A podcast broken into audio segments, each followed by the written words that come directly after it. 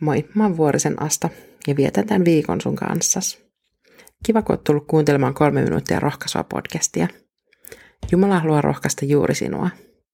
Ja tällä viikolla me tehdään matkaa raamatun naisten kanssa. Vanhassa testamentissa on kaksi kirjaa, jotka on nimetty naisten mukaan.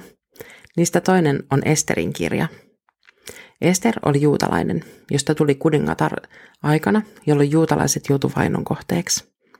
Yksi kuninkaan, siinä vaiheessa siis Esterin aviomiehen, neuvonantajista halusi tuhota juutalaiset ja sai kuninkaan allekirjoittamaan määräyksen tämän toteuttamiseksi. Ester oli salannut syntyperänsä. Esterin setä ja kasvatti sen Mordokai pyysi apua Esteriltä, joka alkoi kuitenkin arkailla. Mordokai lähetti hänelle viestin. Esterin kirjan luku 4, jakeet 13 ja 14. Vaikka asutkin kuninkaan palatsissa, älä kuvittele, että voit juutalaisista ainoana pelastaa henkesi. Jos sinä nyt tässä tilanteessa pysyt vaiti, niin juutalaiset saavat kyllä avun ja pelastuksen muualta, mutta sinua ja isäsi sukua kohtaa tuho. Ja kuka ties sinusta tulikin kuningatar, vain tällaisia aikoja varten. No sitä alkoi tapahtua. Ensin Ester paastos ja pyysi kaikkia kaupungin juutalaisia paastoamaan kanssaan. Kolme päivää ja kolme yötä. Sä voit lukea Esterin kirjasta, että mitä sen jälkeen tapahtui. Mutta sen verran mä paljastan, että juutalaiset pelastu ja paha sai palkkansa. Esterillä oli ratkaiseva rooli siinä, että tuho ei kohdannut juutalaista kansaa. Mutta Ester joutui itsekin ottamaan riskin, joka kannatti. Toi Mordokain viesti on tosi puhutteleva. Jumala olisi voinut pelastaa kansansa muilla keinoin.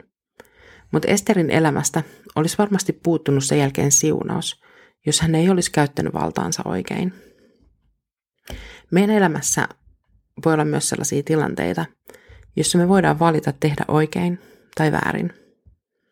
Tai oikeastaan usein tilanne on ehkä ennemminkin niin, että pitää valita, että tehdä joko oikein tai vaieta tai liuta paikalta. Ester valitsi aktiivisen toimimisen. Mä haluan rohkaista myös sua toimimaan aina kun siihen on mahdollisuus.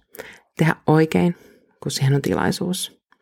Ehkä Jumala on vienyt sut siihen tilanteeseen just sitä varten.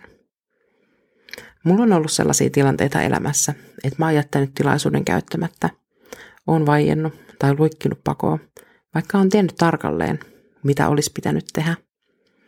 Ja nyt puhutaan ennen kaikkea niistä tilanteista, kun me voidaan olla kertomassa Jeesuksesta jollekulle tai puolustaa sitä tarvitsevaa. Ne tilanteet on jäänyt kalvamaan – ja jo sen tunteen välttäminen on hyvä syy toimia, kun tilanne tulee eteen. Rukoillaan. Taivaan isä, sulla on keinos toimia kaikissa tilanteissa, meidän kautta tai meistä huolimatta. Anna tarvittava rohkeus niihin tilanteisiin, kun pitää toimia, kun pitää tehdä oikein. Anna Esterin rohkeutta nousta vastarintaan. Aamen. Siunausta ja rohkeutta tähän päivään.